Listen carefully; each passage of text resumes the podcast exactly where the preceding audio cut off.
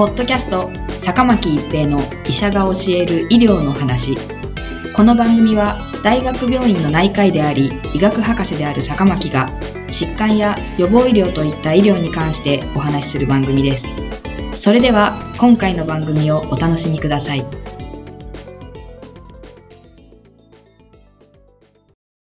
皆さんこんにちは、坂巻一平です。ポッドキャスト、坂巻一平の医者が教える医療の話。今回は、糞便微生物移植です。糞便微生物移植、FMT とは、健常人の糞便を用いて、糞便中に含まれる腸管内微生物を患者さんに移植し、疾患の治癒を試みる治療法です。この治療法は近年注目を集めています。注目の発端となったのは2013年にオランダの医療グループによって報告された難治性再発性クロストリディウムディフィシル感染症。2016年よりクロストリディオイディスディフィシル感染症 CDI に対する無作為化比較試験です。この試験では従来の治療法であるバンコマイシン単独投与群と糞便微生物移植併用群との治療効果の比較を行い、併用群で無再発治癒率が有意に高いことが示されました。バンコマイシン単独では30.8%でしたが、併用では81.3%の無再発治癒を認めました。この高い無再発治癒率を受け、現在、米国感染症学会 IDSA のガイドラインにおいて、適切な抗菌薬過量を行っているにもかかわらず、複数回の再発を繰り返す CDI に対しては、糞便微生物移植を行うことが強く推奨されています。クロストリディオイディス感染症 CDI は、抗菌薬の内服などをきっかけとして、腸内細菌層の構成が健常人と大きくかけ離れた状態となり、その破綻した腸内細菌層の中で C ディフィシルが異常増殖することで発症します。糞便移植はディスバイオシスを是正して腸内細菌層を正常化し、無再発治癒につながると考えられています。実際に CDI 患者さんでは、糞便の解析で腸内細菌層の多様性の低下が見られますが、移植施行後の糞便では腸内細菌層の多様性が改善していたことが報告されています。糞便微生物移植の経路は、警備管や上部消化管内視鏡を用いて十二指腸に投与する方法と、中腸や下部消化管内視鏡を用いて大腸に投与する方法の2種類があります。前者は本法において心理的に受け入れにくいと考えられ、下部消化管内視鏡検査を行った後に、糞便懸濁液を監視口から投与する方法をとっている施設が多いのではないかと推測されます。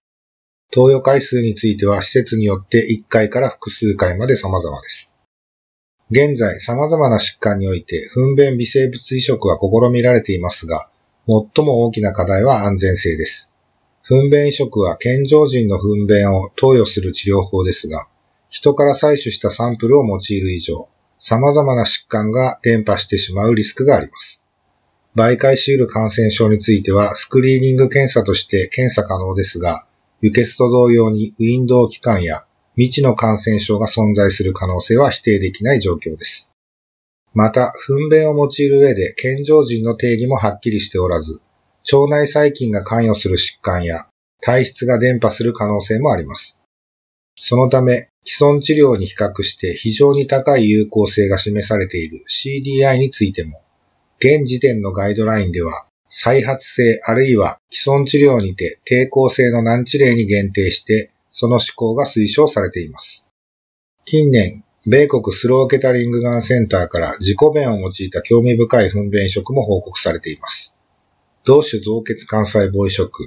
すなわち骨髄移植では、移植後の感染リスクの低減のために、抗菌薬をルーチンに使用し、そのためディスバイオシスが弱気され、CDI や薬剤耐性菌、移植変態縮腫病、GVHD のリスクとなると考えられています。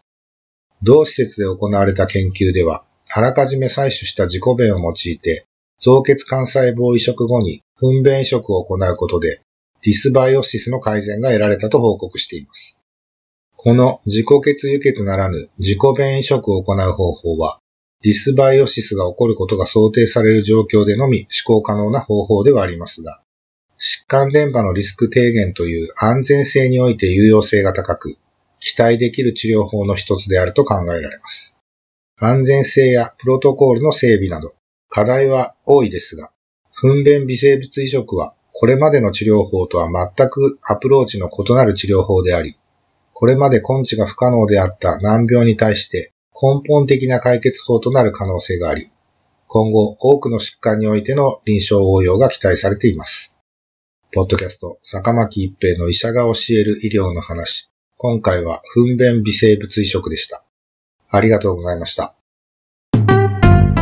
ポッドキャスト、坂巻一平の医者が教える医療の話。今回の番組はいかがでしたか？次回の番組もお楽しみに。